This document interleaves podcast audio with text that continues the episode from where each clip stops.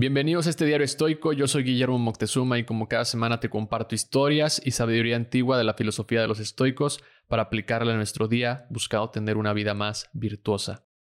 En nuestro día a día, conforme va transcurriendo nuestro tiempo, a través de la semana y los meses, practicar las acciones que nos aconsejan los estoicos para construir nuestro carácter en busca de la felicidad es esencial para nuestra tranquilidad.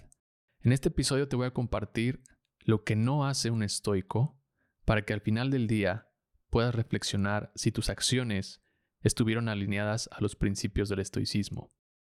Número 1. No sufras imaginándote problemas.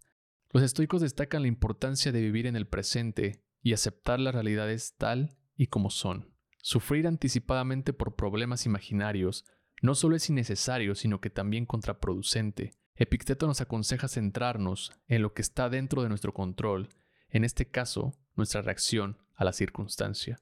La imaginación puede ser también un obstáculo para la tranquilidad mental y la virtud. Número 2. No hagas excusas de tus acciones. Muchas veces creamos pretextos o excusas para justificar nuestro comportamiento o nuestras acciones, sobre todo cuando éstas han tenido consecuencias negativas.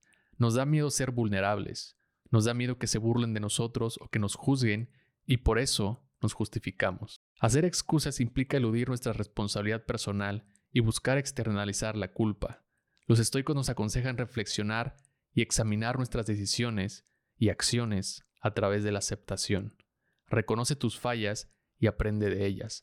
Marco Aurelio escribe, no te desesperes si cometes errores, la sabiduría consiste en no cometer los mismos errores dos veces.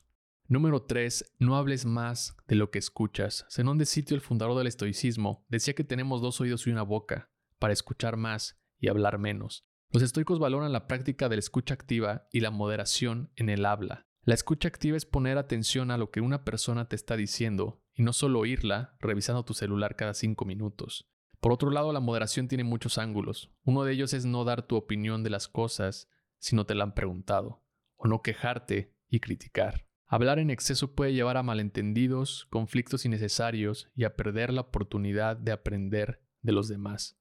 Hay más sabiduría en escuchar que al hablar. Número 4. No te compares con los demás. Las personas que constantemente miden su trabajo o felicidad con la de otros nunca van a tener tranquilidad.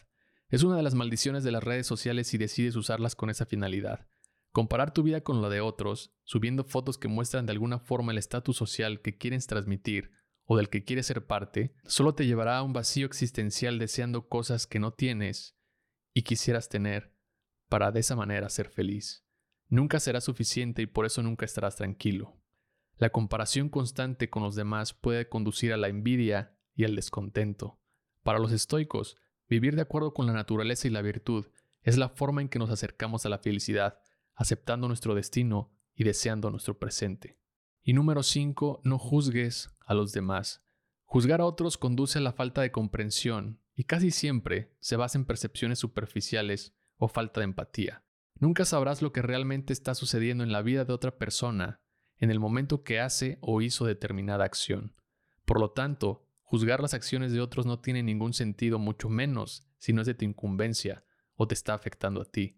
Y si por otro lado sí te está afectando, recuerda que cuando señalas o apuntas a alguien, hay tres dedos que te están apuntando a ti de regreso.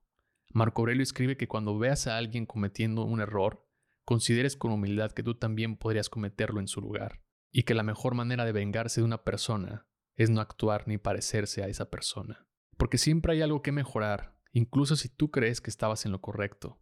Recuerda que nadie piensa que está haciendo lo incorrecto, y debes tener empatía con los demás.